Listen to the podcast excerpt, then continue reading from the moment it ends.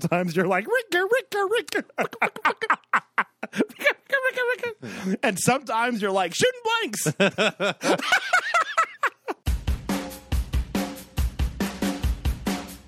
Hey, everybody, welcome to the show. It's Catching Foxes. Whoopsie. Uh, everyone should really be thankful for Jason. Uh, if it weren't for him, like we probably the show just would have stopped. so good job, Jason. Well Me and done. Gomer got into a fight. No, I'm just kidding. That's not, that's not true at all. Well done. So, Luke, I'm drinking. So Gomer, what are you drinking? Oh, cool. I'm drinking a hard seltzer lemonade, and I am dead inside. This is. I'm done I'm with drinking this. a beer from Lock 27 Brewing. I don't know if you can see that or not. Okay. Uh, it's called "It's Always Sunny in Dayton." It is um, it is a citrus pale ale with five percent alcohol, so I enjoy that. Oh, alcohol by volume. It's always sunny in Dayton. Yeah, it's always sunny in Dayton. That is hilarious. Didn't you know that? That is hilarious. No, Dayton is It's a dark always and sunny dingy in place. Dayton. Dayton is like Seattle, but without the fun. Like that's what I imagine Dayton as. Dayton is real boring. Like Dayton's got to do something, or Dayton's going to go away. as long as it has Dave Chappelle, Dayton will remain. That's true, man. I am so dead inside because like he d- he's been doing these po- these pop up concerts. Yeah. and Michelle Wolf has been like living with with his family and him apparently, and um, during during quarantine, Wolf? she's the one that everyone got angry at because she said she had an abortion and it hadn't been for that it would have no I don't know exactly but she said she's she's a comedian who said um, something about abortion okay. and people got angry, uh, which I can understand. I'm gonna Google And, her um, while you talk, Michelle. Wolf. so Dave um, Dave uh, Chappelle has started doing these little pop up shows around town, but you basically have to somehow hear about them going on sale, and they go in like two to three hours. And I think Aaron, even though she could like give birth at any time, would probably want to go to that because we both love Dave Dave Chappelle so much. I know who she is. have is. you watched Okay. Eight Minutes and Forty Six Seconds? What's that? Have you watched Eight Minutes and I haven't. his uh, stand up No, special? Eight Minutes Uh-uh. and f- it's good. It's real. It's I mean it's not funny, uh, but he has like a, a cadence to the way that he Oh, talks. yeah. It's really interesting. He almost sounds like preacher esque sometimes when he's doing like he knows. Yeah. like the cadence is the exact thing. He knows how to hit the beats of.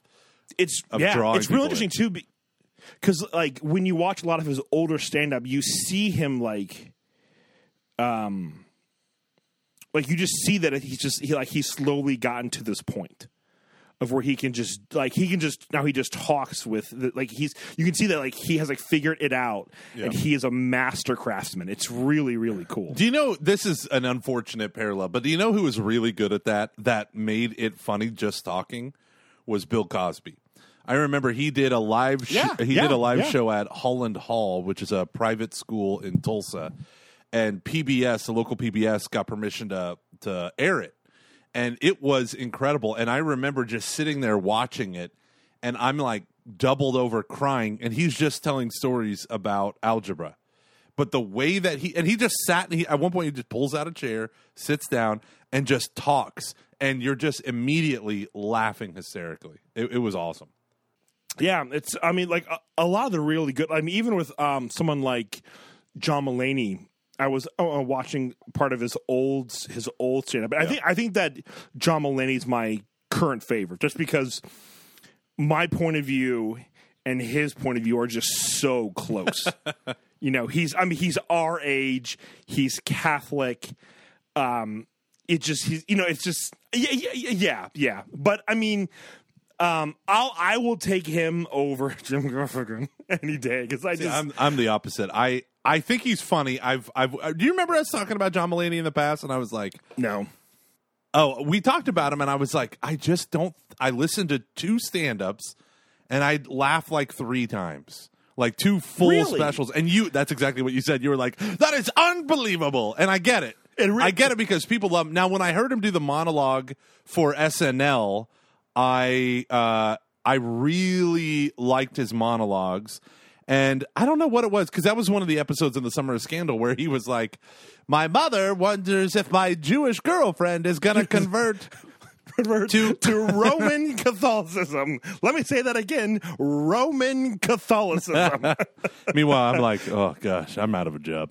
Um, but yeah, it was. I mean, he's yeah. I, Sorry, Oh, oh, no, I was just go ahead. saying, like, I, I felt like through his SNL hosting stand up, I got a little bit more of his personality better. And so I bet you if I were to go back and listen to some of his stand up, I would like it more. I don't know if I was in a bad mood or what, but I was like, all of these jokes are very predictable. That's how I felt. Whereas with Jim Gaffigan, some of the jokes I feel are pretty predictable. But all of his, I was like, okay, here we go. I don't know. I'm not. I, well, you know, and that's like the thing that I like about stand about stand up is there like you can actually. Um, I was actually I uh, spoke with our, our buddy Greg about this. You can like not laugh and go, "Oh, that's funny." Yeah. Like like you can see Yeah. like you can and I don't mean for it to be clinical, but you can see it like math. Like how it's there's like, "Oh, I see what they're doing. This is going that, this is going that, blah, blah, blah," you know, and I think with what I like about about John Mulaney is like, yes, I, I could I could understand why you think it is predictable, but I like the way that he says it Yeah. you know because like when i watch his older stuff it's not um i think his i think stuff that he does on the now especially two years ago or, or so was so like bam bam bam bam. it was just i mean everything was just great i mean he was just batting a thousand where his stuff from 10 years ago he's batting about um probably like i'd say 300 which is still pretty good but only one out of every like two to three jokes are like hilarious, you know. Um, but I like seeing where he's going and how he gets, and it's just I think also for me it's just I, I his point of view I completely understand. I mean he's us. He's a suburban white guy who was born in 1982. God bless him. You know, God So, I- bless I him. why. I just mean like, like he's just like, yeah, I just like his. I just like I get that. Like I get everything you're talking about, and um, you know his thing about on the Back to the Future. That's it's a you're right. It's a very predictable bit, but it's a thing that we've all like thought in our head, and he's just articulating. What was his it. Back to the Future? And thing? I like that. Like, um, he, he has a joke where he's like, Doc Brown, who's either a mother 40 or like 80. We're still not sure. um, and he goes, and we're going to say that a white guy, uh, that a white guy wrote Johnny B. Goode. So we're going to take that away from them. or something like, and just like, like, um, and then is like I mean it's just this whole thing about feeling like inadequate his um his anxiety about things how he was an alcoholic when he was young and how he's he has this whole bit about not being good at sports. And he like um uh heard a video sorry he heard a talk where where i'm the person go sports keeps kids off the streets from doing alcohol and drugs. And he goes there are other things that I can do besides this? He goes so I got really good at that. It just I just I like it. But I I think but but my point is like like like, I never liked Brian Regan. I understand why he's funny. I totally understand why he's why he's funny. I was just I'm never that into it. And so in college, when you were all like, "I'm sucking at his teat," I, was, just kind of like, I was hard. "This isn't that funny, everyone." yes. But I get it. I get it. I was sucking at his teeth so hard there was chafing. Do you remember when you were convinced that he went to Franciscan? No, no, no, no, no, no. Yeah, Back no, this no, up. no, Back no, no, this no, up. no, no. You were In- convinced, and you were in like, a he part went of- to a liberal arts high sc- uh, college in in in I Ohio, went to a in a very small town. I'm small like, liberal Do you arts know how school. many colleges? Do you know how many very small liberal arts schools there are in and Ohio? he's Catholic, and his parents, my friends, excuse me, my friend's parents, who are his first cousins, thought that he went to Franciscan. And it wasn't until we went to their live show that we asked him because we had backstage passes, and he was like, "Franciscan, it's Steubenville. I have got to get out there. I have heard so many students love my stuff." Wait, it, so that was true? You guys actually um, met him? Yes, backstage. It was incredible. He was at one point. He's doing his new jokes, and people start shouting out. Uh, what what was one of his things that uh, people loved? Uh, Goosen, Goosen, and Moosin, you know, and all that stuff. And he goes, "Huh? You're requesting jokes that you already know? Well, this is a first for me, but all right." So my teacher, and he goes through the whole routine, and we're all dying laughing. He goes, "Okay, I, I guess this is my life now." and he's like, "I'll just, I'll just relive the same jokes over and over again." And then he did this one thing that I thought was so funny. He goes, and this is one of the new jokes. He said, uh, "In the Catholic Church, he's like, I'm Catholic. In the Catholic Church, you have to do two miracles in order to be canonized as saint. Two miracles." He's like, "Huh." And then he holds his fingers up, and he crosses his eyes. And you know when you were a little kid, you if you cross your eyes or whatever, you can see a third finger floating where your two fingers overlap, like in the the double vision or whatever. He was, he just sat there doing it, and he was like, "I got it." There's a finger float, but it was so funny because immediately it reminded me of like fifth grade and I was like, that was so funny when you did that. He goes, Oh, I didn't want to offend any Catholics. Are, are you Catholic? And I was like, You could say I'm Catholic. you hit the jackpot, mofo. I'm going to be a youth minister at a place that thinks that's a good career choice. I went to a place that costs more money per year in college than what I make in my career that they set me up for. Ah. Do you want to know how many lives are going to be destroyed by our student life culture? Seven. No, it's actually not that bad. Seven. It's like seven people. I'm, you know, I'm okay with. Um, Did you like- watch Brian Regan on uh, on uh, the, the stand up thing, Jerry Seinfeld thing, the coffees, comedians, No. cars, coffee? Um, a little bit. Erin got real into that, so she would have it on while she. Erin, Aaron likes to have TV shows on while she is working. That's half the reason why I've watched um, Mad Men probably thirty times. Um, and but that was a show that Aaron likes to have on in, the background while she, while she does. work. That was one. So him and Jerry Seinfeld came up with the same joke, took it in different directions, but it was one of those instances where comedians can comedians actually invent the same material often. Uh, and then people accuse them of stealing, and then stealing happens often, and that was a big deal with. Um, sure does. Yeah. Uh, Carlos Menz, Carlos Mencia. but there's that w- Amy, Amy Schu- Schumer. Uh, what's her name? Amy Schumer. Yeah, Amy the fascinating Schumer. thing with Amy Schumer was she did a stand up that touched upon very similar things as someone else, but then her show, they like what what was the deal? They found out that she was sending staff writers to comedy clubs just to steal it for her show. Was that what the accusation was? I I don't remember. I think that's what it but- was. Well, I mean, we're not in comedy. I just know that within I'm a comedy, it's something you take very almost seriously, so you don't ever want to like yeah. accuse a person if you don't really, really know, because it's like it's a it's it's a big, big. Well, it was a big deal on YouTube because there's a whole hate. But I know, I, I know that she's one of them. Yeah, there's a whole I hate Amy Schumer crowd. And so they'll go through and show like comedians saying jokes and then her show having those jokes on there. She dated a guy named Anthony Jeselnik, I think, who I actually kind of like. He, he, he seemed a little bit. I, I want. I could be wrong. I want to say he like leaned.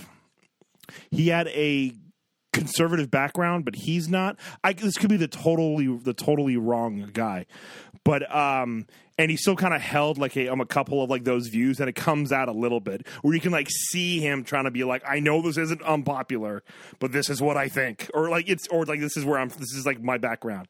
So, do you know who I really like? The prop, one of my one of my favorite bits ever is uh, Bo Burnham, who was like nineteen. yeah, I know Poper. And he wrote the song called "Art Is Dead," and it just so reminded me of like all of us because it's just him saying like uh enters like to seem complicated but they're not complicated i could tell you very easily have you ever been to a party with a bunch of children and uh, like i'm one of the children won't stop screaming, screaming because because he's just a little attention attractor. When he grows up to be a comic or actor, he'll be rewarded for never maturing, for never understanding or learning that every day be about him. There's other people, you selfish asshole. I must be psychotic, I must be demented to think that I'm worthy of all this attention, of all of this money you worked really hard for. I slept in late while you worked at the drugstore. My drug's attention.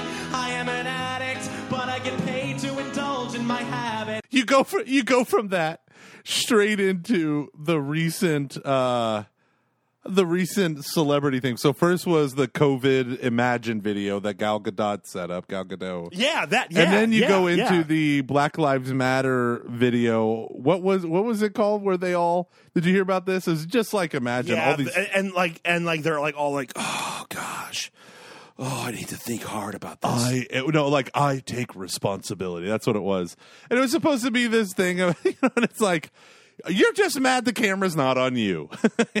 you're just mad well the yeah I- camera's not on I- you. I think one of the hard points, of, one of the one of the tough things about entertainment, I guess this is just kind of this is this is somewhat true, and, and, and you know with really anything, you have to want to be, you have to want the attention on on you. Yeah, like you have to be okay with having you know twenty thousand people. I mean that's if you're huge, but you know, or like being in a place where I'm gonna you know You got to be this- okay I'm with I'm ten thousand downloads a week. I mean, I'm just saying, you got to be okay. whatever, with that. whatever. I mean, on like a bad week, but um, we get it. I'm Catholic stuff. You get like ten times that amount. Okay, A day. ten to fifteen times. Ugh. They don't uh, monetize it. What's wrong with you? But um, it, it, there's this just this weird like um, I don't know. It's just I don't know where I'm going with this, but Well, I mean, the habits of personality. It's like it's like what Turning that people off. say. Yeah, it's like what people say about politicians, right? Like the type of person you don't want running your country is the type of person who wants to be a politician. Yeah, not a, a pol- a statesman, politician. not a diplomat, but a politician. They're like the worst. And there are some um, famous, you know, I, I don't know any, I'm a, any like famous people, but th- there are some.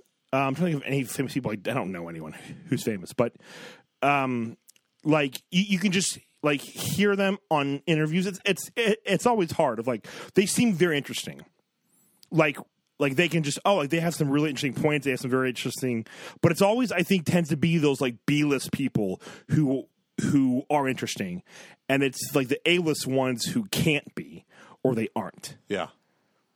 You know, like I I remember hearing Tom Cruise on the Nerdist pod podcast just be like, "I like like I I like movies," and they were like, "Oh, great! Like what? Like um, kind of movies?" He goes, "All movies. I love all movies." and it's like, so you watch everything, huh? you just watch everything. Like, I don't know. More more protein slurry, please. All movies. Yeah, he's a robot. He's a robot.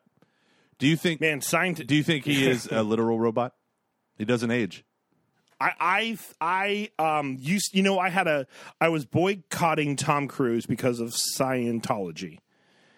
And then he came out with that thing where the like every day was like the same day. And I was like, "Oh, that seems cool." when I watched that. Oh, the day, day after then I- tomorrow or whatever. yeah, and then I heard that the new Mission Impossible was really good. I was like, "Oh, that seems cool." so I went and saw that. Look, he's he's in uh, Dubai climbing on the tower, and he did his own stunts. This is great. I love this guy. But I used to like Tom Cruise. Like I liked. I mean, when Tom Cruise is either staring at you or running, it's awesome. Yeah, favorite favorite Tom Cruise movie. All time Tom Cruise favorite movie. Uh, it's uh, very close between a few good men and Vanilla Sky. I will have to go with the few good men though. I love it. It's so '90s. It's Alan Sorkin. I think it's Alan um, Sorkin is his name. I love his stuff. Yeah. he writes very fast. I used to dialogue is very I used to watch A Few Good Men probably every 2 weeks in my house when I lived in Oklahoma. I love A Few Good Men. A Few Good Men and The Firm. Those were two movies that were always on at my house growing up. I love them. that film, uh, the firm scarred me because when he had the affair, I was like, why? Yeah. oh Um, yeah, yeah. W- was that the one with? That's the one with Holly Hunter. And there's a line in that movie. Whenever I hear the word lawyers, I remind of the scene where that white-haired albino hitman guy is like, "Why are you?" And he's holding a gun. And he goes, "Why are you asking questions about dead lawyers?" Now, this is going to turn out badly for you. But we can make it relatively painless. Why are you asking questions about dead lawyers? What dead lawyers? And I say that I must have said that in my head twenty times this week because I had to deal with some lawyers. Why are you asking questions about dead lawyers? Isn't it like we're such a generation like raised by media that when we're in serious situations, we have movie lines or different things that come to our head. uh, Your Honor, uh, before I answer this question, can I say something real quick? I can? Okay. You can't handle the truth. I've always wanted to say that. I've always wanted to say that. I want the truth. You need Did you me order on the that. code red? you want me on that wall. You need me on that wall. you, Lieutenant Weinberg. oh, oh, oh, dude, have you heard about um, uh, um Michael Keaton? no. What? Dude, prepare to freak out. Okay. What could Michael Keaton do that would freak you out? Reprise the role of either Batman or Beetlejuice? Hell yes, Batman. What? What are you talking about? Yeah. So get this. Apparently, this is the this is like the big rumor right right now. I I uh, for some reason I decided to go onto onto IO9 today. I don't know why. And then I found this. I was like, "Thank you, Jesus." I'm lost in IO nine. what what is this? 2011? um uh he it's going to be so Ben Affleck's not coming back as the Batman. And when they do do the Flash movie, somehow he's going to be in it as an older Now he's not a Batman, he will be an older um, Older Bruce, Bruce Wayne. Wayne. Okay. But it's the Bruce Wayne from the Tim Burton Batman movies. That is hysterical and weird. I f- I'm so here for it. I feel so because I love the first. I think I thought that was so. I I didn't understand it as a kid, and then and then and then. Um, when I watched it again, I was like, "What a bold move to choose Michael Keaton as Batman!" yeah. and, and to it's just I'm, I'm I I hope this happens. I am thrilled that this is. A, I think Michael Keaton's a great actor. Oh yeah, he's phenomenal. So I'm I am just like I hope they can if they can if they can pull that off. My gosh. That's weird. My so gosh. the the dude that was the the the vampire, he is the young Batman. Batman. They're almost doing a Batman Year Zero, right? I have no idea. I didn't really read a lot of the details. It's uh, it's the guy. It's the guy. Oh shit! Now what's his name? no, Vampire. you're thinking of um, Robert Pattinson. Yeah, that's that's like a different thing. That I don't know what that. I'm trying to avoid um, anything on that because I just want to go and enjoy it. Oh well, all they've shown. He's a good actor too. Yeah, he's oh, a very he is, actor. and I didn't realize he's in the fourth Harry Potter movie, which I just finished the fourth book. So me and my wife watched the movie, and he is Cedric uh, Diggory. Cedric Diggory. Diggory, yeah, and um, but he my boy. Oh, that part was so sad. I'm not gonna lie. I teared, is I teared up when I read it in the book, and I teared up when I saw it in the movie. it's horrible. Yeah, it's, it's really. When he died in the book, like let me finish the thought about Batman. The only thing they've Yeah, sorry. shown is a slow pan of his bat costume, and it's like stitched together, and it has a sawed off pistols for his bat symbol. Have you seen that, Luke? No, I, I get. I'm avoiding a lot. Okay, of so the whole idea around this Batman character so let me. No, it's fine. I'm, I'm just. Let me tell you. No, no, no. This is a non-spoiler thing. Yeah, yeah, The, no, the main fine. source material they're drawing it from is a fairly recent comic called Batman Year Zero. Heard of it? And so it kind of is like what they did with Batman Begins, where you know he's wearing like spelunking gear and a face mask. yeah. But they upgraded a little bit more than that. It's not just that, but it's um, yeah, it looks super interesting. And he has like a bat motorcycle. That's all I know. Someone took a spy photo, but I did not hear that. Who's about your favorite Batman? Um, you know, hmm. We talked about this a little bit before, but it'd have to be Adam West. Something about a man in underwear. Something about a man in underwear. I think you're thinking of uh, Dick, also known as Robin. Oh man, that's awesome. I think mine's probably Christian Bale, but very close is Michael Keaton. Just because, Yeah. I remember being in kindergarten seeing Batman at Yeah. a drive-in and just being like, this is like This that is was the my greatest thing first. Yeah. experience of a blockbuster. That or Ghostbusters 2, whichever one came out first. That was my first like I was like I you know have a memory of this being a cultural event and I went and saw it in the theater. You're, you're a kindergartner and you're looking around at everyone. You're like, I'm a part of the zeitgeist. The zeitgeist. well, uh, when I was, I went with my buddy like Billy, uh, went with my buddy like Billy and his family to the drive-in to go to go see Batman. And then I found when my, my parents got me it for Christmas, and I and I found it in their closet. I was like, "Why do they have Batman in here?" and I was like, "Why do you have Batman?" And they were like, "What?" Like, What? "Oh, it's a it's a gift for blah blah blah." And I was like, "Oh." oh, I and, won. and then and then when I um got it, they're like, yeah, we um, we I'm talking to Santa, and he was like, oh, Luke, I want that too, I guess. so I was like, oh, great. this Santa, I didn't know he was so amendable. David, um, Emily's gonna be mad if I if I really don't um bring this up. Did I tell you that when I found out that Santa wasn't real, I cried. Oh, how old are you? 21, 22? Uh, I was in third grade, so I think I probably cried too. I remember, no, my neighbors broke the news to me and they thought it was hilarious that I still believed in Santa Claus. and I was like in first grade. Oh, that's too grade. young. That's too young. But the the other thing was, you know, once you get, I would hate to be a second or third grade teacher because you have to deal with That the kids, kids, yeah. the kids who have older brothers and sisters finding out and revealing it and all that stuff. All the diehard Catholics were like, "There's, there's like, I'm no Santa," you know. And I was like, "What?" Yeah, that's a new thing. Yeah, I don't like. I, I just wish. I don't know. I'm like, it's okay to have cultural things where it's like, this is a Christian tradition. Let us not forget that Harry Potter too celebrates Christmas and has Santa in his books. Isn't that funny? Um, Isn't that funny? Oh, look, it's Father Christmas. Damn. Okay. How did you like it? The, the, the book, the especially the end of the book. Uh, Goblet of Fire. Yeah, Okay, so uh, the books are great. I'm loving it. I like that this book is a lot bigger than the previous book. They're all increasing in size now from this point on. Um, I have I have zero problems with the writing, and I've I've been telling everyone this. I said uh, Luke told me pay attention to foreshadowing, and I reminded Luke if I've never read it, how do I pay attention to foreshadowing until I at the end? But uh, and I said this on the show a couple weeks ago. Like th- that's absolutely true, and this is what I've realized about this woman. So I have probably read in the last year uh, a hundred fiction books that are like uh, kind of what would you call it? like bubblegum fiction, you know? So just like super easy reads.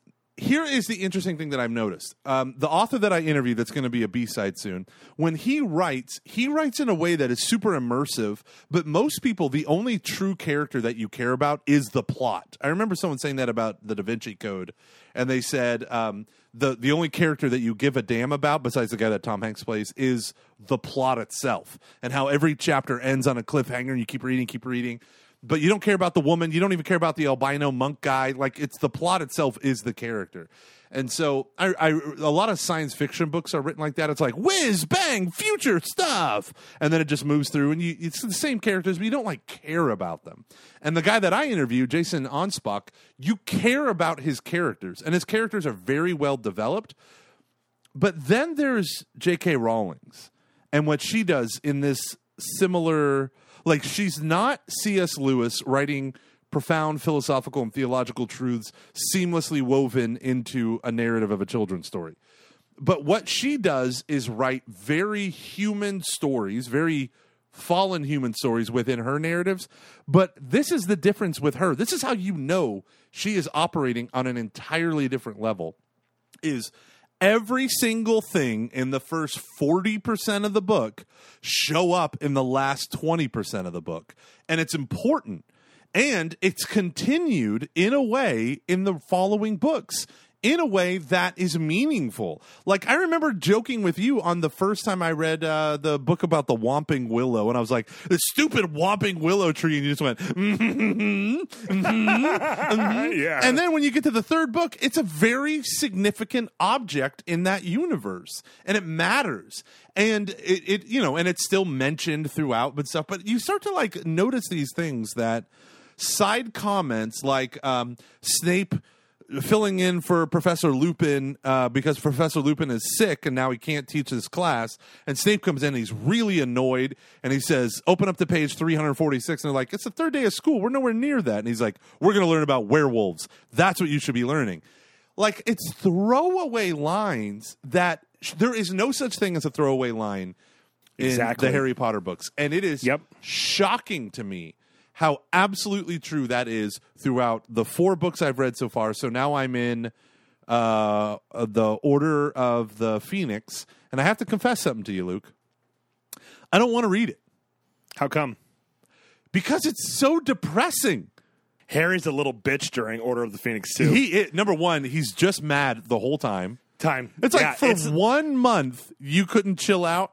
For one month, No, but yeah, you have to think about. So this is the thing Yeah. that was brought up on the Binge Mode podcast. It's fantastic how bold of a choice it is to take your. I mean, this by this point in time, Harry Potter is Harry freaking Potter. Yeah. like this is a thing where like you know, it's just she is the publishing industry by this point in time, and she makes she basically turns Harry Potter into Holden Caulfield. Like just like a bitter, angry teenager from Yeah. Catcher in the Rye. yeah, It, Yeah. it, it reads like it, like it reminds me of Catcher in the Rye. Like this is just a pissed off teenager, but he's 15, and at, what would a dude be like at that age? Pissed off and angry. Yeah. especially given everything that everything that you know happens to him.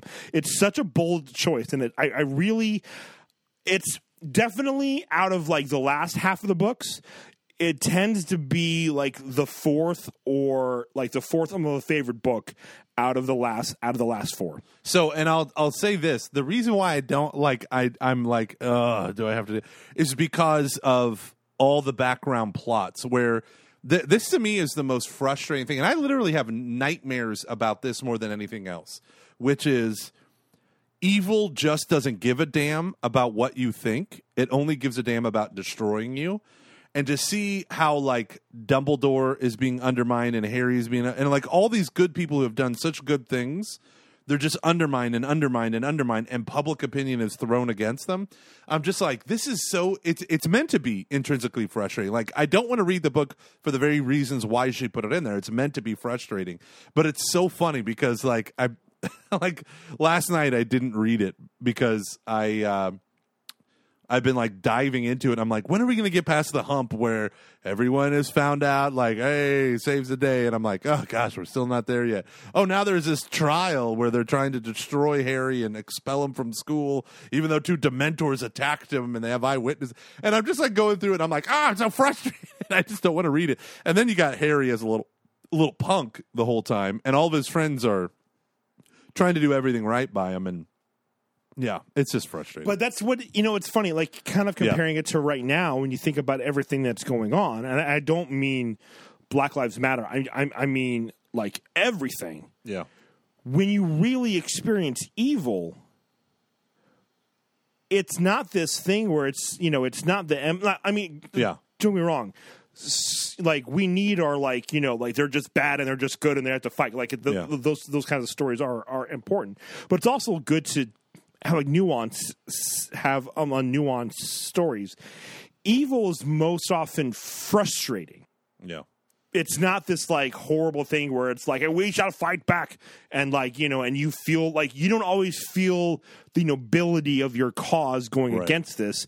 It's frustrating. It's ugly it's messy. It doesn't go as ex- as expected. People you think are allies b- become foes.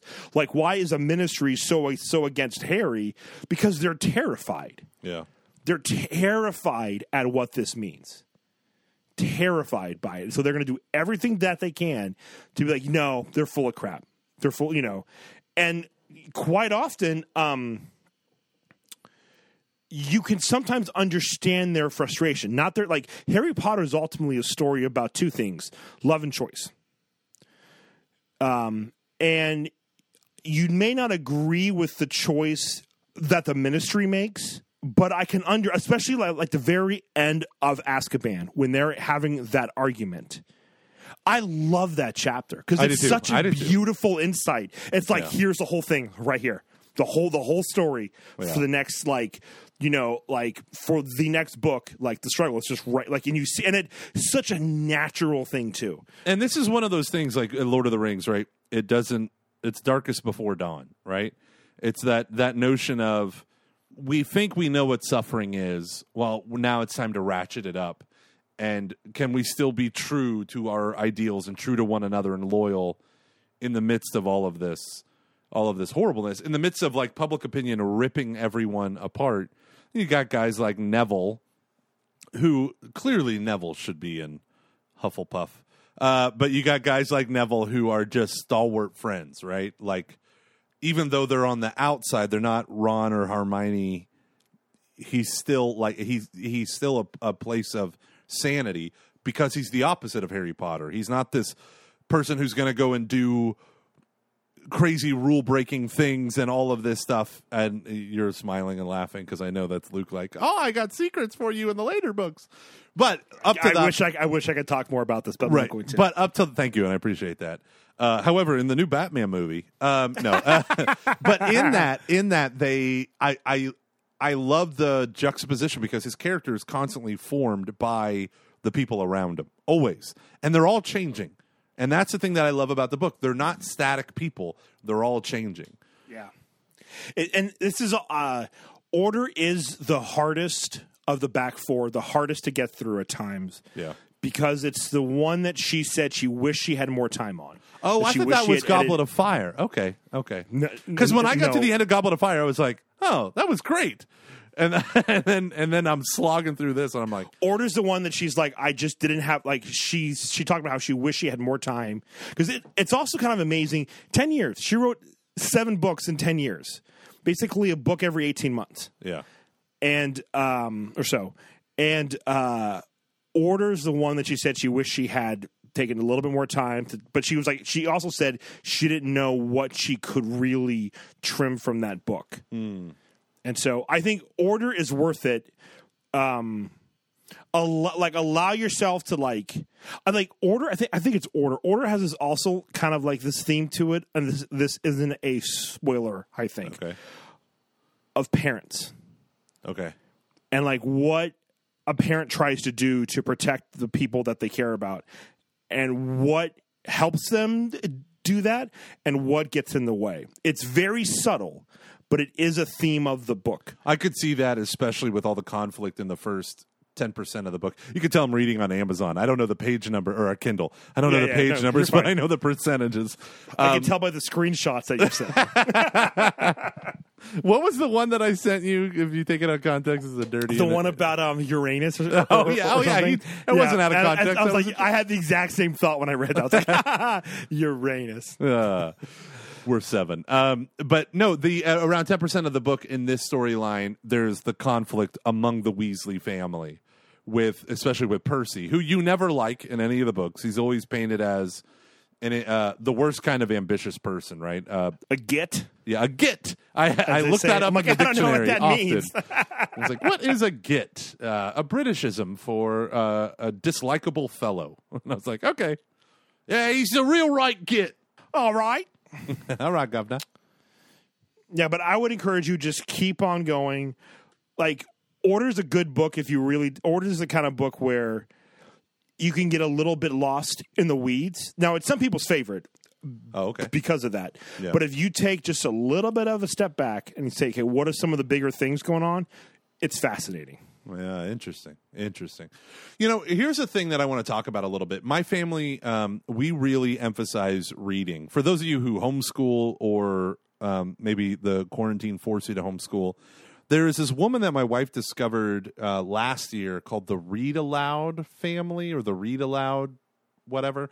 And she's on like Instagram. She's got all the things. This is I, I've never listened. I've, I've listened to some of her stuff, but she's like, if you can give your kids the joy and the desire to read all subjects can be mastered not mastered but you know like you can you can you can listen to science you know like a neil um, degrasse tyson thing talking about science and you can enjoy it and and read and learn about science in a totally different way than you know more a liberal arts way if you enjoy reading but so often with the oppressive nature of like here are these eight books every third grader should read and here are the Yeah. 20 books every Yeah. high school student should know that if people don't like those books they stop liking reading and the average american le- reads less than one book a year and so i started to realize i got to figure out ways because i I have one friend who's becoming a priest and the way for him to read he hated reading he was homeschooled it was pain in the butt to get him to read but the one thing that got him it was his junior year in high school and he discovered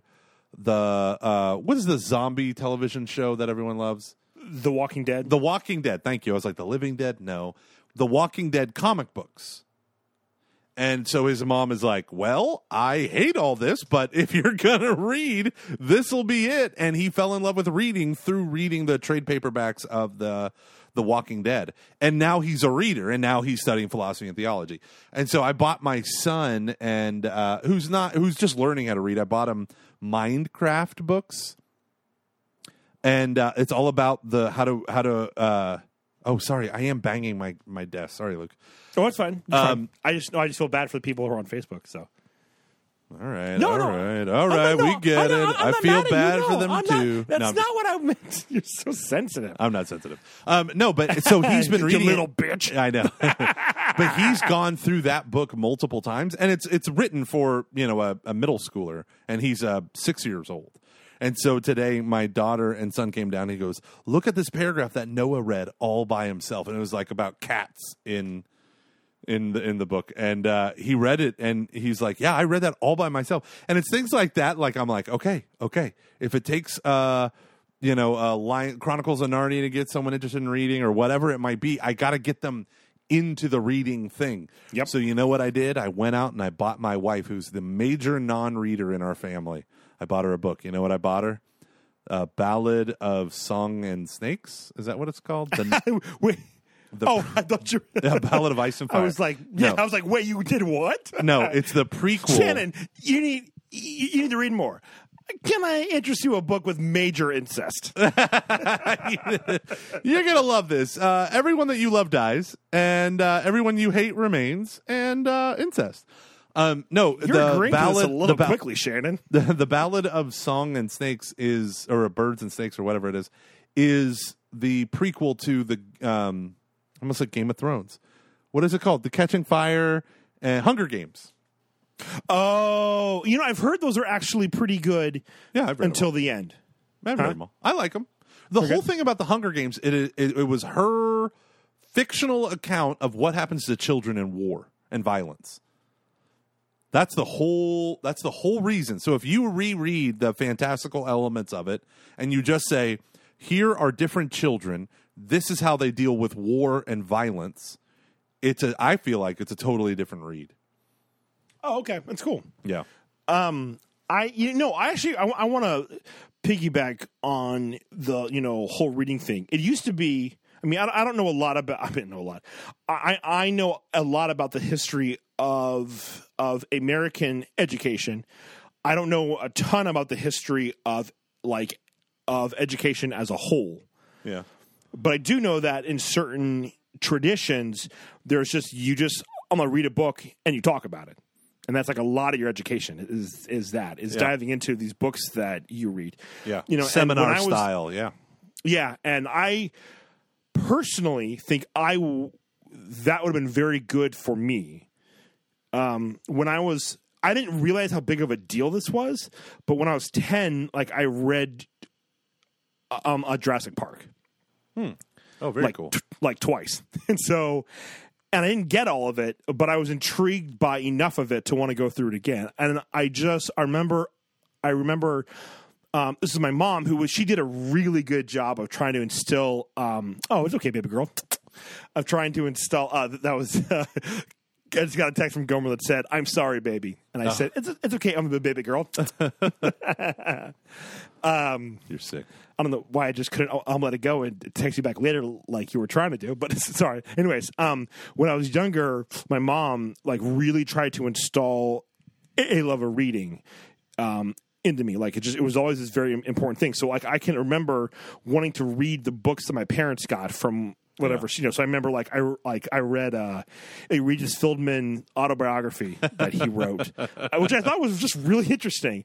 And I read like a lot of John, I mean, almost all the John Grisham books. Yeah. I read That's so funny. Let's contrast this with your family. I was reading End Times Prophecies. I was reading Catholic Apologetics, and I was reading Oh. Dr. Peter Kreeft. You know, I did get into the Left Behind series. and then all the I don't I don't you know and it was my friend's dad who like God love him he actually died a couple a couple about 2 months ago and it really broke my heart how to read that but uh and I was telling him and he he was like this very I'm a faithful um, he was a Protestant, but just like he just loved the Lord, which is a really, really cool, cool guy. So uh, his uh, his name's like Phil Shea. So please, please pray, pray for him. I really, I love this guy. And um, he was like old, you know. So he was my parents' age. They were all in the same charismatic group back, back, back in the day. And uh, um, he uh, was like, you know, I don't put a lot of stock into like end time stuff. I was like, what? and then when I heard him say that, it kind of challenged, like, I, I, I don't, it kind of like, it allowed me to see, oh, like these books, like Left Behind books, are just like a soap opera mixed with the mixed with the apocalypse. Yeah. And so I kind of just stopped reading them. Yeah, no, they're awful. I mean, they really are awful. But the um But when you're obsessed with the rapture, it's fascinating. I know. Well, the funny thing is, nothing has divided Protestant American Christianity more than end times. The stuff we know next to nothing about, which Jesus tells us repeatedly, you will know next to nothing about. Nothing about yeah. They decide. Don't even bother. yeah, they decide that they are going to pontificate, and I mean that with the fullness, fullest sense of the word, on all of these issues. And I um and I think I mentioned this maybe on this show where uh, I talk so much on podcasts I don't even know these days. Uh, but there was a book called I think it was called Flesh, and it was about the incarnation. And someone recommended it to my wife, and so I was reading through it one day, and the guy opens up by saying, "Nothing has divided us more than end times, and we know the least about it."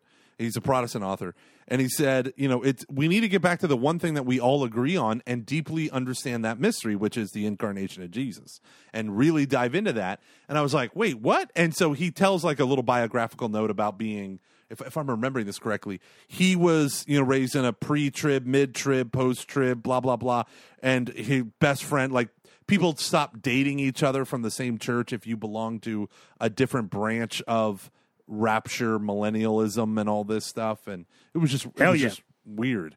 And uh but then i saw that elements of that creeping into the catholic church with like the third secret of fatima and not just the third secret of fatima but the way the camps divided. And there was a group called i think they were called america needs fatima that would just every everything that would come in the headlines was something's happening this is it a comet is about to strike the sun. You know what happens if a comet strikes the sun? It burns up before it touches the sun. Move along, right? And it didn't touch the sun. It crashed into Jupiter anyway. But it was like stuff like that that they were looking for confirmation of their own whacked out mm-hmm. views, and I just drove me insane. I have a theory about this. It actually ties into a thing that I wanted to to, to talk about. Can you introduce But- a theory and then I run to the bathroom and then we talk no, about the thing you want to talk about about? to say I have to be so badly. So bad. It is hot as balls up in this room right right now. Oh, here's Luke. oh, I'm really sorry about that. I No, no. a thousand times better. No, I my room, this room where I do all my stuff is the hottest room in the house. And the fact that I have to have a fan on the other side of the room blowing air because it I can control the airflow so it doesn't blow into the microphone, but man, man alive, I get it. I get it. So I'm going to spoil the very end of Mad Men. Not completely. Not my favorite Oh. part of the very end end of Mad Men, but a part. So, I still haven't ever watched the last season. oh, I think it's fantastic. I know some people have issues with it, but I think they people who have issues uh, with it tend to want to see like Don Draper and everything just be cool and not deal with not deal with issues. And it's all just like deal with the issues, man. like so I like it. It's it's heavy, but it's not the easiest to watch, but I think it is really I think that Mad Men's in like one of I'd put in the top 5 greatest um, TV shows ever. I think it's fantastic. But anyways, so the main guy, Donnie D, Don Draper, he is kind of this, you know, like uh, clean cut, chiseled jaw, was the all American quarterback kind of guy, is, you know, like what he looks like. Known in And- Catholic circles as the Father Mike Schmitz of the Yeah. 1950s and 60s. Go on. Except, you know, ho- I was a horrible human being. Mm. And um, Yeah, the opposite there. Yeah, damn it. and so he uh, i mean his name is don draper you know so um now it's a name that he assumes but that's a whole other thing he at the very end he's at this hippie camp and he's in like a group therapy thing he's just kind of there and he doesn't really want to be there but he's there for a host of reasons. And there's this kind of bald like unassuming guy who's not ugly but he's not strikingly handsome either. There isn't anything that you would see and go whoa look at that guy. Yeah. and he starts to talk in this group in this um, you know group therapy thing and he talks about how um, he has this dream or, or, or, or whatever. And like in the dream he's like a carton of milk and his family is at a party and they keep opening up the fridge to grab stuff and they don't grab the milk. Milk is like a basic thing that, that we all need but it doesn't feel very important. And he and he's trying to scream and to say it's me but they keep like passing over him. And he is guy and he's just like they don't care about me. I feel like they don't like they just don't even bother to see me. They just keep going in in, into this fridge, and um, he basically starts to cry. And I, I, I wish I could remember more parts of it. And he basically starts to cry while he's saying this, and the camera while he's saying it inches like towards um like towards like Donnie D's face and you see that like he's like you see that he's like the most exposed he's ever been throughout the entire Amo show to the point where he doesn't like look good. He looks like this is why I think John Hamm's a fantastic actor. He just looks like oh my he just seems like almost like he's like I'm naked but not in like a I'm sexy way or anything but in an in a uh vulnerable, the most emotional he- way. Yeah, he seems incre- yeah, just and like he gets up, starts to cry, and he like hugs this guy, and then they both like sob. And I think it's the point of the show, which is Don Draper just wants to be seen, he wants to be loved, he wants to be known, he wants to know that his life has a purpose, that he is necessary, that it's good that he that he exists yeah. which I think is, and there's that um, line that I have uh, talked about on here with, that uh, relates to uh, Pope like Benedict's his um, theology of affirmation.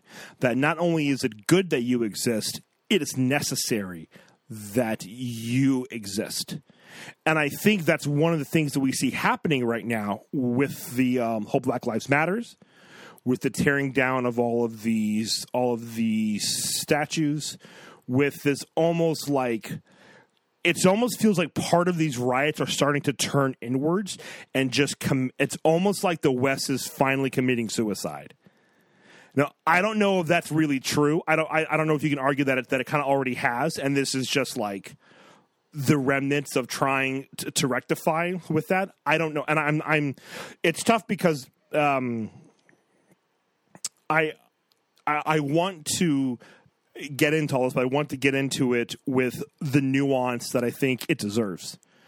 I think what we see happening, like we we cannot forget that we inherited like Western culture that that slaughtered 10 million people ruthlessly, efficiently, effectively like you know we like aren't german but that came out of the west and that's the tradition we have like we have inherited. It seeps into our philosophy the way that we um, the way that like we view the world.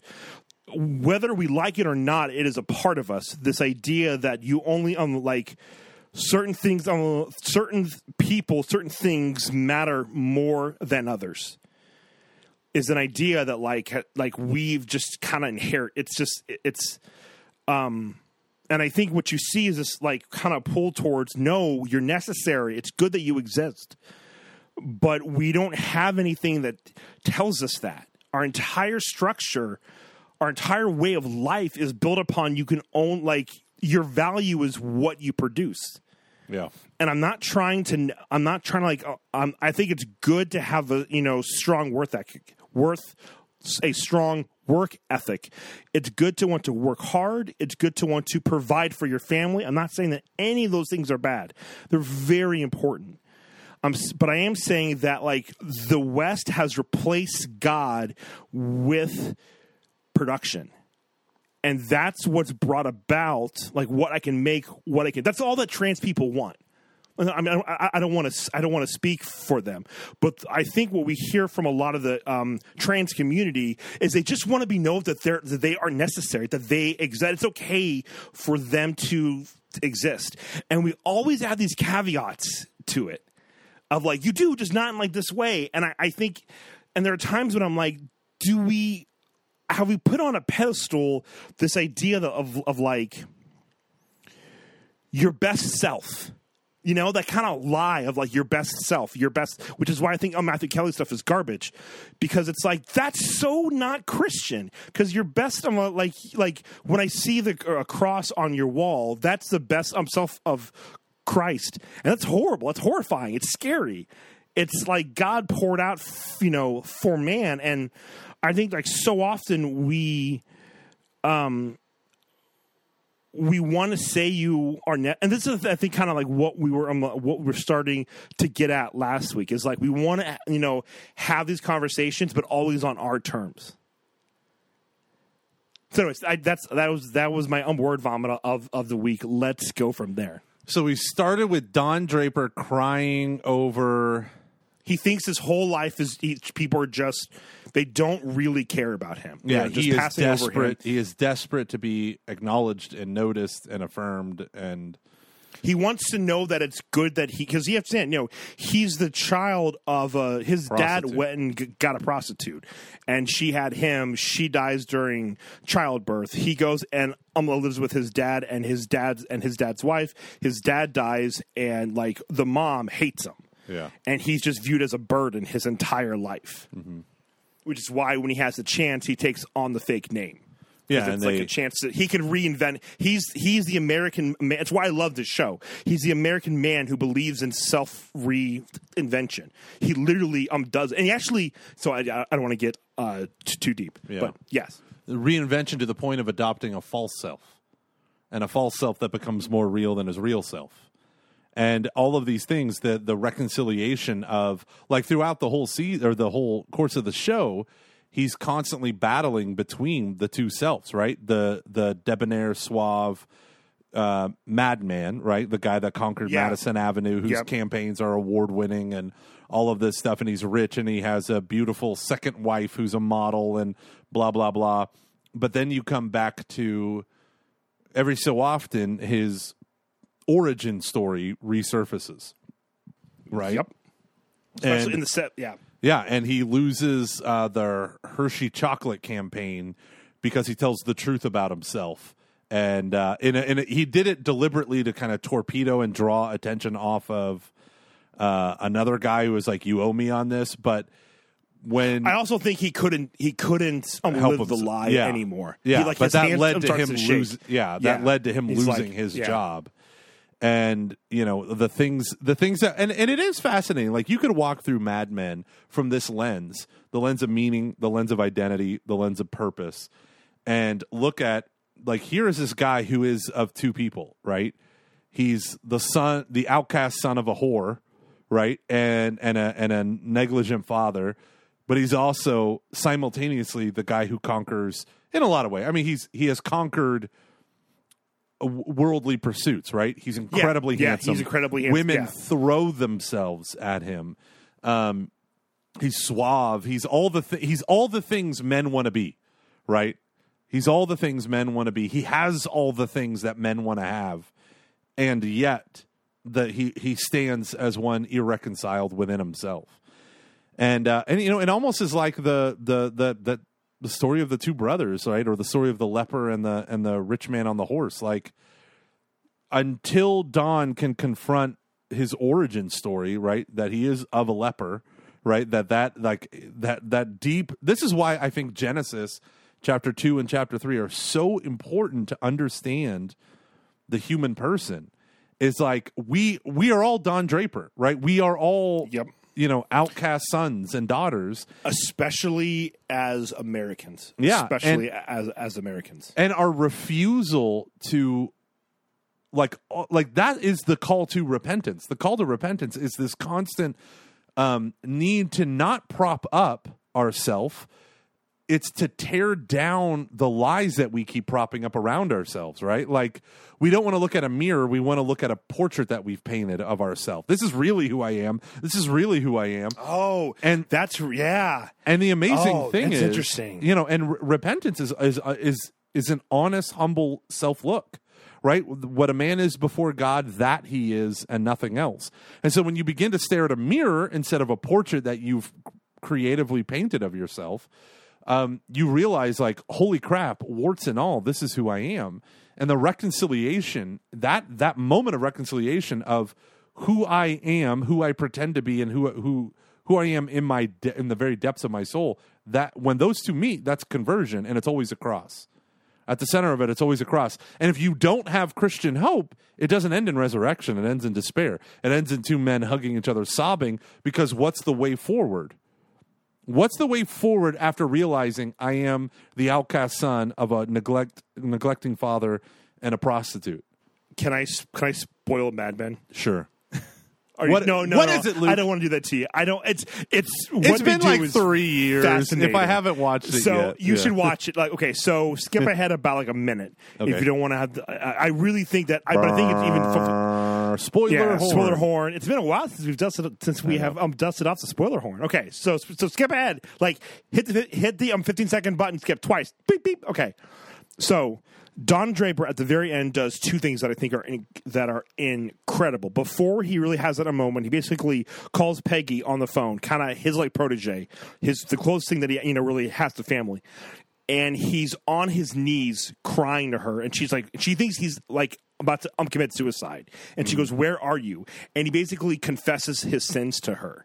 And one of the things that like, he says that I think is brilliant, he goes, "I took an honest man's name and I didn't do anything with it. Oh, Because if because the whole show you think he's going to be exposed somehow. It's always in Yeah. the back.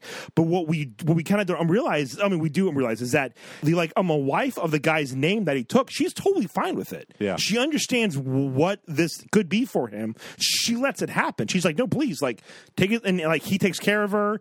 It's just it's and it's I'm not saying platonic, good. right? Isn't it platonic? oh yeah, no, absolutely. She's the closest thing he has to like a mother or a sister. It's not a Yeah. um, sexual thing at all. And like he loves her. He loves her. Yeah. In a way that he doesn't love anyone else in the entire show. And this guy's wife, it was his commanding officer who died in this like um huge explosion. He takes his dog tags. And so and I always thought it was fascinating that he doesn't um he doesn't confess that he took that he you know he took the name he confesses that he didn't do anything with it Oh, and then at the very end and this is kind of sad he's basically doing this like um he's like it's like meditation thing he's going like um you know that little like um sound that you do when you like meditating uh, yeah. And- OM. It's the sum total of all the vibrations in the universe. Go yeah, on. Yeah, yeah, yeah, yeah, whatever. and then um, you hear this, like you hear a ding noise, and then he gets a slight, he gets a slight, he gets a slight smile on his face, and then you see, "I'd like to buy the world a Coke ad," and that's the end of the show.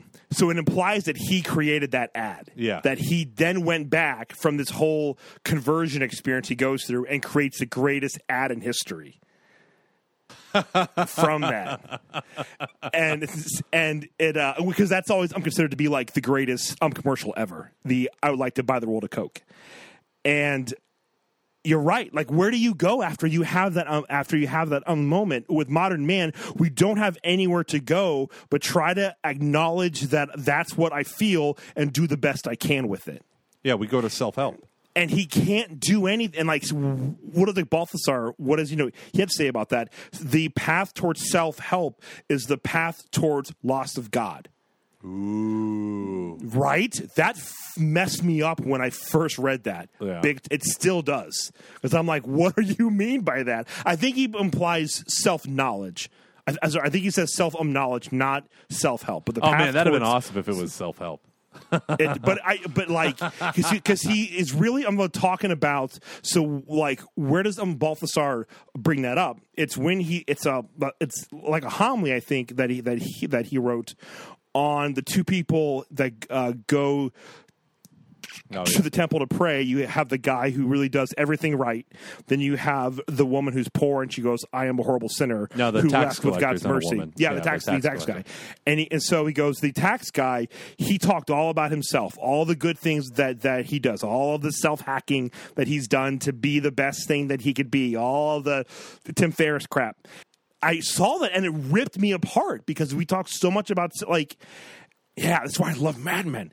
It's so good. But like now, the, the one bad part about um, Mad Men is they do tend um, to glorify his affairs and, and, and the sex and all that stuff, and you start to root for him a bit during certain times when you really almost shouldn't be. So I totally get why people have him. Well, but of isn't that the point though? I like yes? like I the would agree. end of the Yeah. first episode is so like painful because it reveals that he's in the middle of this affair because he shows up at home after sleeping with this Like, beautiful woman who's the- an artist Like and all this you stuff. think he's this guy who's like kind of torn between like the art world and the and like And the corporate world. But But then then, you go, oh, he's way worse. yeah, and then then he goes and he like rubs his kid's head and he goes and climbs into bed and you're like with his wife and you're like, oh no, You have the 2.5 kids and the blonde haired wife and the blah blah blah. Yeah. Yeah, but the uh, the idea around it is is not just that it glorifies is at least as an audience member, it's the the people who created it like how easy it is to glorify these things because it shows how it's destructive like so Mm-hmm. it destroys it destroys his relationship with his first wife Betty then he Yep. meets this young you know Megan. younger hotter model you know Well, woman and he and- like hurts a couple people along the way. Yeah, that. yeah, and then Yeah. he's with uh, Megan and loves Megan, and you think like, oh, this is a new start, a new turned chance yeah. for him. He's become a new man because he saw the way Megan treated his children, and she treated her his kids better than Betty treated their kids. Betty was Yep. always barking at him and rude, and she like loved them and was um, you Oh, know fat Betty. for I used to Betty. sing that when she had when she gained a bit of weight. Aaron used to get so mad at me. The uh, but the interesting thing was then there's the scene in the second to last season where he sleeps with an older neighbor of his, and his daughter finds It's out. horrific. Yeah. So like, and this is after his divorce from Megan, you know, and it, it is so powerful. Like Catholics, we have to stop demanding moralism in our cinema. That's part of the power of art is when it showcases the immorality and shows the the consequences, right? There's plenty of immoral stuff that's told in an immoral way. But like like Godfather Part 2, buddy of mine said, you know, how dare you watch that? You know, buddy of ours in college. Like, you have to say you like Godfather Part 3 if you say you like 1 and 2, because otherwise you're just glorifying mob life. And in Part 3, he there's the redemption arc. And I said, no, no, no, no, no, no. Number one, Part 3, Part 3 is okay as a movie, but compared to 1 and 2, it sucks. Right when you're standing next to the sun, a light bulb isn't going to do it. Right, so even though it shines, it's not as yeah, beautiful. yeah. and it Yeah, is a and it is- an halogen light bulb. yeah, but it is an amazing movie when you look. If you can get back past Andy Garcia's overacting and When you the- look at the Wikipedia points, you're like, okay, except for the cousin thing, that's yeah, a little weird. when you when you when you the overacting of Andy Garcia and the underacting of Coppola, what's her Sofia name? Coppola. Sofia Yeah. Coppola, who is wonderful terrible. director, wonderful director, wonderful director, not a good actress. yeah, and especially in that. Um, that the movie. I mean, like the fact that you know the confession scene is so pow- and then and, and what else or whatever you keep saying what else and then I think is from uh, dude where's my car uh, but the um, well, he, well, and, and the end when he goes, um, "Your sins are terrible," yeah and then he forgives them. So powerful. Yeah, it is. Yeah, and he's so powerful, weeping. yeah. And to juxtapose that from the baptism scene, where the baptism scene in part one, he's murdering people while saying, I reject Satan, his pomps and works and empty promises. And in part three, he's confessing how he's cooperated with Satan in his pomps and works and empty promises. And as he's confessing this, right, he's receiving the sacrament, right? And it's powerful. But I said to my buddy, I said, part one and two show you the consequences of an evil life. He was a war hero. He knew his family's business was evil, even though he loved his family. He knew it was evil. He didn't want anything to do with it. And he was marrying a woman outside of the drama. But what happens? She gets an abortion. He gets pulled in. He ends up becoming a killer. His first wife is murdered. He ends up murdering his own brother. Like it never ends. It's not glorifying the violence. Yeah. Well, It's- it's it's, weird too. And oh, I'm sorry. I just No, that that, that but that's there. the line you got to watch or you got to walk, right? Like in making the movie, you're trying to sell a movie, so the medium is the message, right? You're trying to sell a movie, you're trying to make it good, but at the same time you need to manifest the workings of evil. Is that evil is always a glorifying thing. Not all that glitters is gold, but damn it, it still glitters. And if you don't show the glittering, alluring, beautiful esque nature of evil, then it becomes then it becomes uh, the the damn movies, the the pure film films movies, the the what you know the football movie where oh everyone's doing a Bible study, yeah, fireproof, and the Yeah. it becomes a moralism. It becomes Veggie Yeah. Tales. There's nothing on the line. There's nothing deeply resonating. And that's why Harry Potter works for so many people because here's this like kid who had to deal with a lot of like physical abuse and a huge tragedy and he's thrown into this world and it turns out the evil that destroyed his family is still coming after him but he's got to deal with his own crap too like and he, it- and he a- just wants to play Quidditch and do his homework. but you know, but but he's dealing with PTSD after the. You know, I mean, Yeah. really, he's and it, I think you're like you. Um, man, there's so much there. That was that was really good. Like what I love about on the Mad Men is there's this. um They're trying to get after like a profound problem of the modern age which is sorry i'm trying trying to think and talk which which, which i can't do which is that I, again is this thing of of um you are necessary. You are it is um, it is um, not only is it good that that you exist it is necessary that you that like you exist. And we dispose of people so easily. Yeah. So you know and that's like um like what i think is so interesting about the godfather and I, I just happened to think of this while uh while uh well like you were talking about it is that there's this part where he has to kind of protect his dad's life and he knows it. And so he has to turn off like the good side of his mind of Yeah. his and go okay i gotta go into i need to protect my dad's my dad's life because he's there are guys coming to kill him right now. I need to act right now. And he he doesn't panic.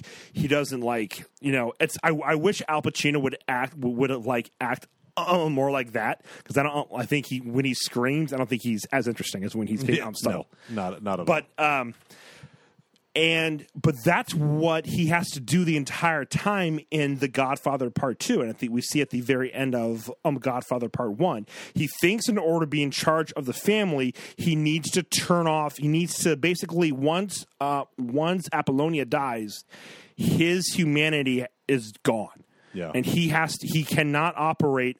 The only way that he can act and like keep his family alive is if he doesn't have a heart. Yeah because if he does, his good friends, like we see, is one um, friend on the bodyguard is going to betray him and kills his wife. yeah And so from that point on, he's just pure methodical and cold yep because that's and that turns him evil. By the end of like we see like I love the shot of him at the end of Godfather Part 2 where he's just on the bench and you can see that he's just like Yep, I'm evil. like he just like he knows we knows what he had to become to really uh, fulfill this role. Yeah. And if you don't if, if you know if existence doesn't matter, what choice do people have left? yeah You know, I, this is one reason why I think all this stuff. I, I I'm so I'm torn because I want to talk about things going on right now, but then I just want to talk about Mad Men the whole time. so I'm going to try to do both. But like you know, what what I really love about the Mad Men is it is one step forward, two steps back, and somehow Oh, yeah. it makes Oh, progress. Yeah. You know, and then it goes back and around, and it's it's just it's and there are times when it's like a little bit of like okay, let's. But I like I'm so like um, one of my favorite parts of Mad Men are when they're drawn to like they want to start the new company, and I'm like si- I could watch that a thousand times and never get I'm tired of it, and it's funny because it's right as Don Draper's first marriage collapse. While that is falling apart, he's quitting his other um, business and they're all starting a new one. And it's fascinating how they put those two things t- together. The guy whose his actual um, life is starting um, to fall apart, trying to reinvent himself. As Americans, we don't have anything left but to try to reinvent ourselves. To tr- you know, like there because there's yeah, we, no, we've all become Madonna. Like Madonna to Yeah, me is yeah, a yeah, yeah. parody of herself. Like she is a living parody of herself. Madonna has created so many different, or not created, but uh, her music has shifted in so many different ways.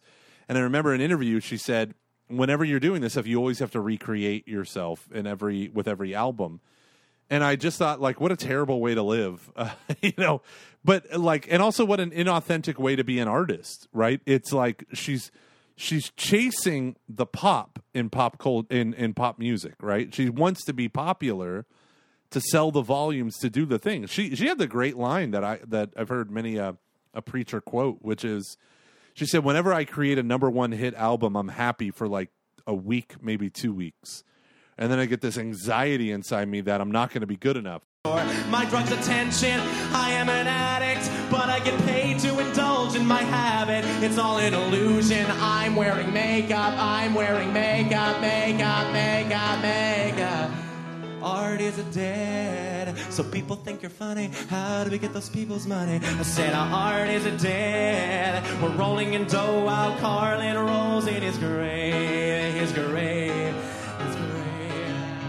this is, you know, and they spin it as like this is the burden of the artist, but it's the burden of the artist whose own artwork is idolatry, right? Like it's the work of my hands that I now worship. But as soon as I'm done building it, because I'm making popular works, as soon as it's finished, it has a, a shelf life. Tick, tick, tick, tick, tick. And next thing. Isn't that the thing. burden? To kind of like you know, bring it back to what we were talking about earlier. How like these artists just trying to, uh, um, like say stuff and just be relevant, be and be the center of of of attention. Isn't that the burden of the West now? You know, because it's like there's there's we've gotten rid we've gotten rid of meaning, Yeah. and so you aren't necessary, you aren't good, you aren't you aren't important. All that matters is like what you can do. That Yeah. culture of you know self re and and I'm so. This is why th- the Great Gatsby is considered the all American novel. I mean, it's a thing about self reinvention to get what he always wanted, but he Yeah. can never really have Daisy, and um uh, like I just I think so like I think so much of like the way we present Catholicism we still do it this this, this I, I, I don't think I think there's an element where we can't help but doing it. Once you start studying history and philosophy and the like the way philosophers weave themselves throughout history, like you see these massive currents where we adopt the tradition around us, right? We we adopt the way people Yeah. think. Yep. And it's always about that. Like either we become too capitalistic, meaning we reduce people to just their outcome or their product or their, you know, their um, ROI, or you know, we we evaluate church and ministry from a business perspective, or we become socialistic, right? Like the individual loses its meaning and distinction in collapse of the whole. And the whole matters, and nothing else matters. I mean, that's the Star Trek universe is literally pinned. Uh, the entire thing is this. It's a very utilitarian notion of the greater good, and you can't have a Marxist revolution without its core being utilitarian, right? It's just not a utilitarianism of the individual; it's a utilitarianism of the masses. However, I conceive it. So Stalin could look at his people and say, "Yeah, the Ukrainians don't belong. It's totally fine if subsist self. Uh, I keep want to say subsistent, but that's not what I'm looking for. Self-sustaining farmers in the Ukraine, they all deserve to die because their life unworthy of life, because they exist outside of what I want to do. So he can annihilate them while propping up his version of the collective. And it's uh, you know we got to sacrifice the one for the sake of the many. But who gets to be the many, and who gets stuck being the one? And um, when you when you step back and you look at this, Luke, I think it's I think what you were saying is is the conversation around meaning is the most important conversation. You know what the number one best the number one best selling book I think in English in the 20th century was it's been translated to 29 different languages, sold like 50 million copies. It's Rick Warren's Purpose Oh, Driven yeah, Life. life yeah And when you stop and you think about it, like the first words of the book are your life is not about you. Right? Like that is countercultural in a very deep way, but I think it speaks to the like w- the aching hunger of like it's not enough that I invent my own meaning because then I got to reinvent and reinvent and reinvent and reinvent and now I'm at 65-year-old Madonna living in the UK who just says whatever people want to hear and you know like I'm I'm I'm tapped out as an artist, right? Like I I can't stand Madonna if if you've picked up that drift. Hey, really going hard against Madonna I really don't like Madonna. she's just a material girl living in a material world come on ding ding ding ding ding ding ding. you know, but actually, th- th- there's a thing by her that I always that I always I thought about. It was her on the show. Um, remember, it wasn't it, by the time that we were teens, it had been replaced by a much better thing called Total Request Live. Yeah. By everyone's always like he was almost a priest. Carson Daly, he was in a, it was um, in seminary for like a day or whatever. Yeah. Um, uh, but uh, gosh, she was on a thing with that guy, uh, Casey Casey Casey Kasem? Kasem. There was a show, American Bands. I don't remember. It, it was like um, one of the first things that like she she was on, and she's like 19 or something. And they asked her, "What do you want to do?" And she goes, "Take over the world." How else can you do that but by constantly reinventing yourself now? Yeah. you know and it's it's to the point where we protect um, we protect people's right to do that and and I understand why like you know um uh trans especially like uh trans black um people. I, th- I think trans trans black like black women I believe it's something like the age of 35 is when they um, typically die or something. Like it's, it's something horrible. Like it's just it's so sad. And so often I think as Catholics, we want to say, your life matters. Here's what you have to do in order to make your life matter, as opposed to saying, it is good that you exist, which is all I think these people, all I th- it's all I think most people want to hear. Like all the statues that are being torn down are are of people who at some point in time oppressed another group. And like, why is it that that's what we want to destroy? Why is it that? Why why do we want to destroy symbols of Like, why monuments why why are we trying to take or, or these uh, monuments? Because I think statues are actually very important. Yeah. I love statues. I think that they are pretty. I think that they are cool, especially when they have a um, classic um design. Now, not like modern stuff, which just looks stupid. Yeah, no kidding. I'm not opposed to modern statues. I just think a lot of them look stupid, um, or they're for dumb reasons. Um, but you know, so take so like there's one. I, I believe it's been taken down. I'm not too sure. The big debate is over the Teddy the uh, Teddy Roosevelt one, and uh, Teddy Roosevelt did a lot of good, but he had a lot of colonialism stuff at at play as well. Which, in order for that to work, certain lives have to have to not matter. And you um, wipe them out, or you don't uh, you don't um, treat them as human beings. You treat them as savages. And there's a lot to admire about you know him, but like I feel I, I, I'm so I'd, wa- I'm, I'm trying to approach this from a like a real objective standpoint because if I don't, I just want to weep and get very depressed. So I'm to try to just not be emotional about this. I it's almost like the earth is crying out for justice. And I used to think, like last week, that it was just for the wrongs that have occurred uh, because of things like slavery. I still think that that is true, but I'm starting to think that it is just a deeper thing. That the culture, our entire way of life, is built upon this idea that you don't actually matter. We say that you do, but what we really mean is what you do matters okay. as opposed to you.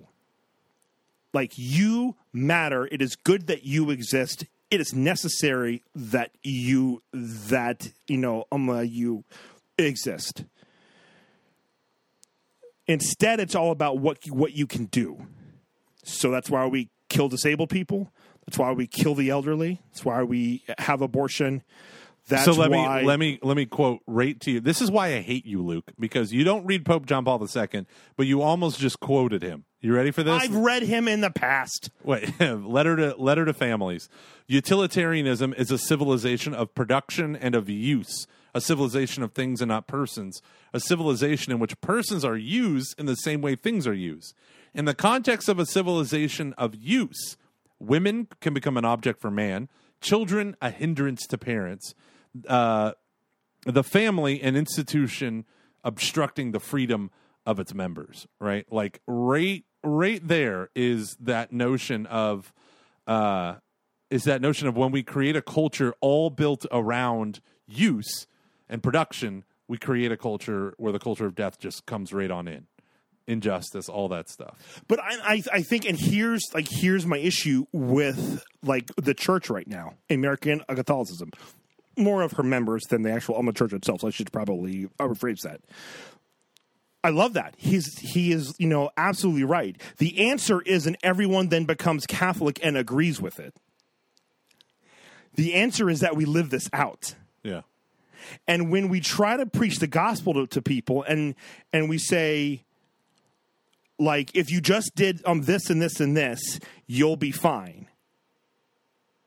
As opposed to you matter, your life has your life has has worth. You're not meant to be used. And then as people start to slowly understand that, and then they i'm a seek out what they should. It's like we're putting the cart ahead of the horse almost. So it's like we're we're we're, we're telling gay people if you stop what you're doing right now, you'll be fine. As opposed to just saying you matter, God loves you, and let that just be it. This is the gospel. Like like like like presenting the cross and giving people the chance to enter into that as opposed to saying this is all you have to do to change because aren't we just doing the same thing because these things that are you know hindering you are not of use in terms of coming into your relationship with god does that make sense am, am, I, am I explaining this well Well, where do you No. balance the call to repentance and change, which hits every human heart, not just Yeah, you know, yeah. the, you know. I think there are some sins which we find in our Christian culture more acceptable than others. oh And sure yeah yeah and, yeah yeah And that's the dangerous part is it's easy to gloss over greed. It's easy to gro- gloss over arrogance and ambition.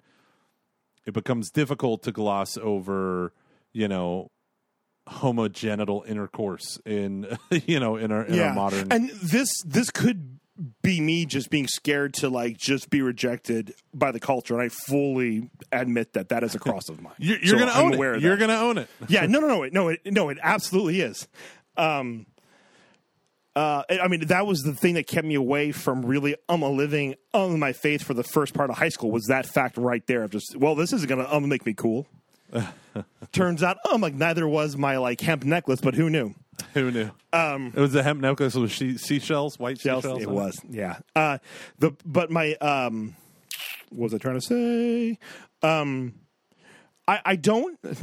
I I think like best Catholic stuff episodes that I thought that they ever did that I just loved was when they talked about belief and just here's why belief is rational.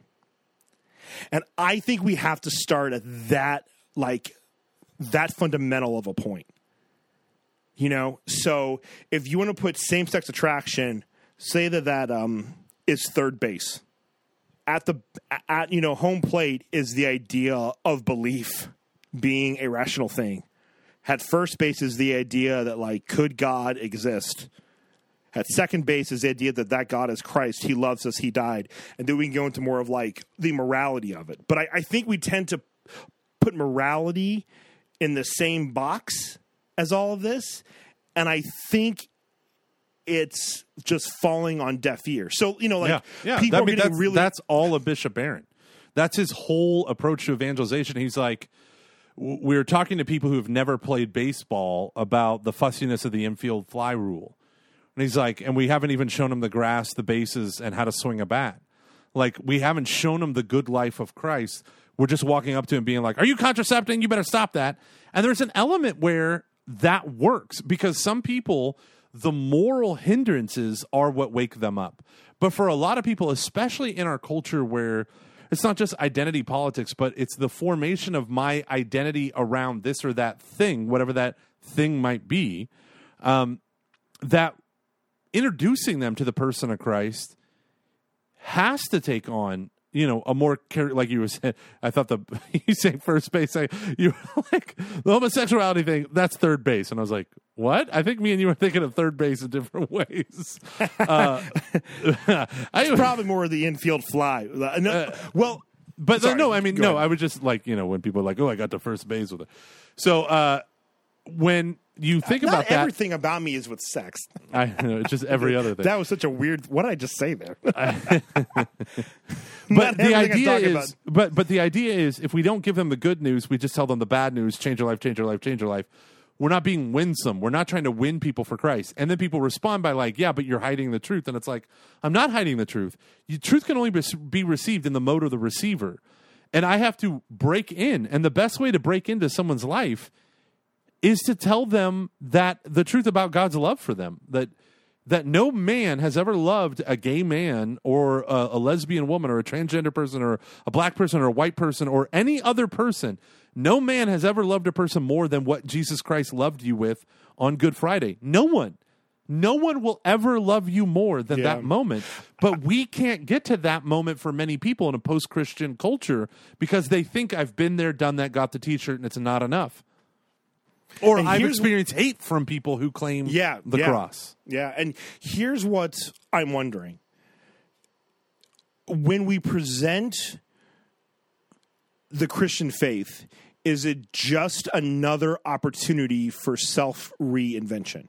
Is that how we uh, present it? Oh, a hundred percent. Are And you now- kidding me? Absolutely, we do. now there the there could be some truth to that because like behold i make all, all, all things new like god does change us you know and that's a good like so it, it, it, is it like a good thing that is then warped and that's just another example of our like i'm a post-christian culture that takes these very i'm a christian ideals and you know screws them up or is it actually a really um dangerous thing? Because we like is is this that whole like Americanism thing I play that we don't even we don't even know that we're like how many of us gave talks to kids in high school when like we were in college and we would um come home and we would go to our like, youth group and be like guys Christianity is going to change your life. You know like are you sad? Jesus! Yeah. and um like is it not just this idea of like a warped of of like a warped view of God, but are we actually coming about it from the brokenness of like of our culture? Like like is it the way we understand it and present it wrong from the get go?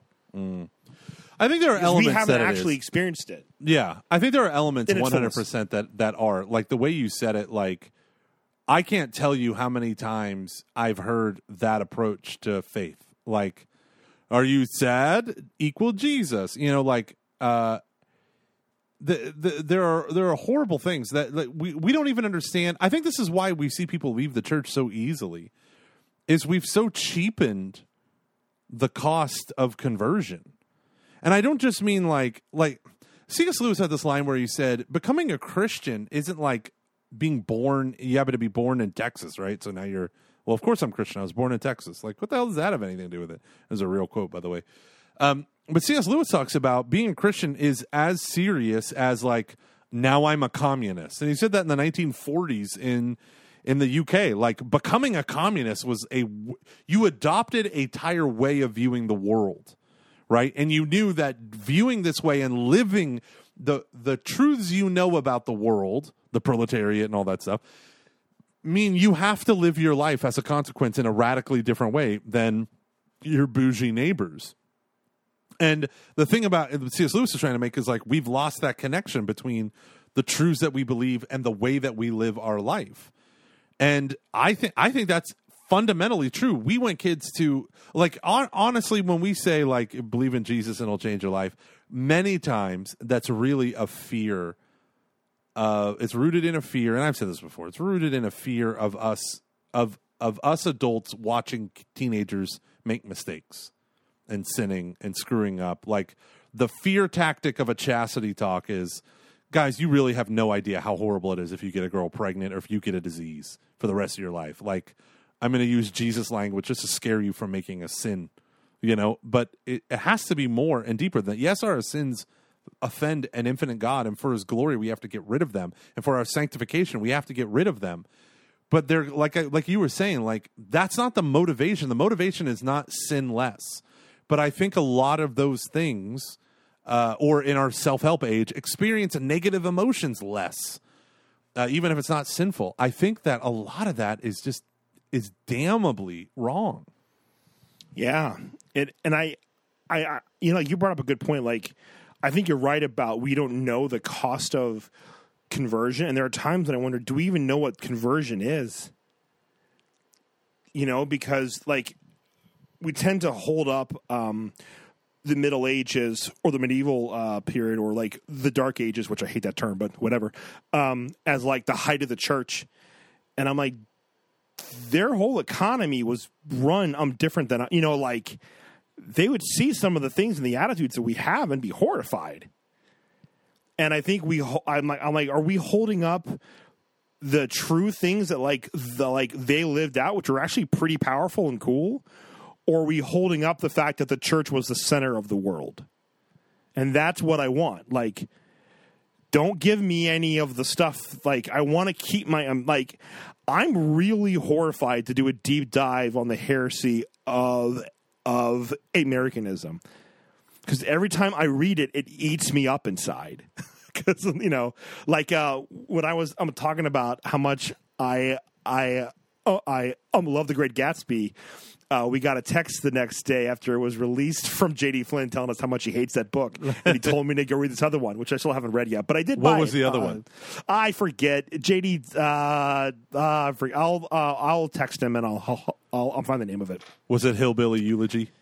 No, it was. It's um. Because that guy converted back to Catholicism. I love his story. JD Vance. Nah, I don't remember. Oh, but it just it like, I- you know, just this whole idea of um. I just I don't know if a like. I don't know what else to do besides blow the whole thing up, and that's the, I guess that's what scares me. Is I see the thing blowing up right now, and perhaps it's already happened, and this is just the fallout. This is the aftermath. Yeah, you know, like I, I, I don't, un, I don't um know if this is, and I don't mean like, I don't mean that Black Lives Matter is like killing the West at all. I'm not saying I don't think that's true at all. Um, I'm saying this whole, which has been around for a long, long time. It's just coming out along with all this stuff. This whole like anger at the West, and I'm like, and I'm just wondering, like, maybe this like does this need to end? And what does that look like? And it scares me. It really really scares me. This makes no sense what i'm saying does The it? the end of After Virtue, Alasdair MacIntyre says, "We'll discover, looking, uh, we'll, we'll discover that the barbarians are not at the gate, but they've been ruling us for quite some time."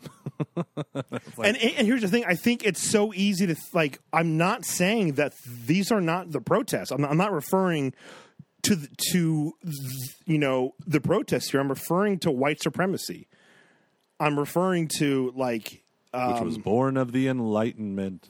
Yeah, like yeah, I mean all this stuff like like that's, that's that like sometimes some like some um people say don't exist. I'm like this is coming out of Protestantism. Like this is like the whole like and the Enlightenment and this stuff like and um you know eugenics like this all comes out of this whole thing of like when we started to like reject the church well, where did you think this was going? You know, like, like, like, and I, I, I guess what I'm wondering is like that, you know, that John Paul II quote th- that you know, oh, you shared.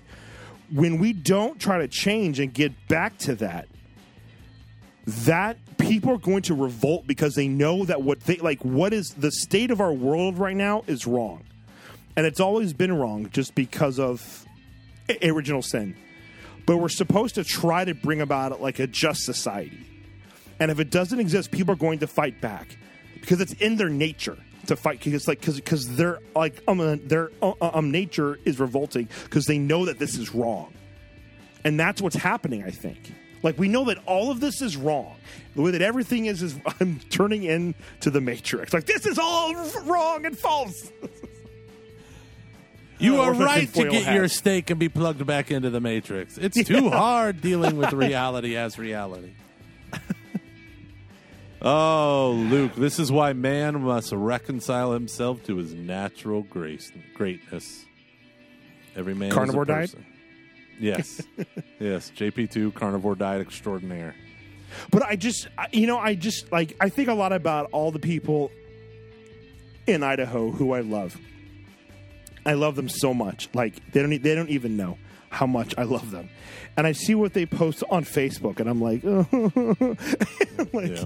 I'm like, but you don't exist in the real world. You exist in a wonderful place called Idaho, where none of these problems kind of. Actually, it's not true. They they have like um tons of problems, but it just you know it it like I just uh, repent and believe in the gospel when we really need to understand what that means.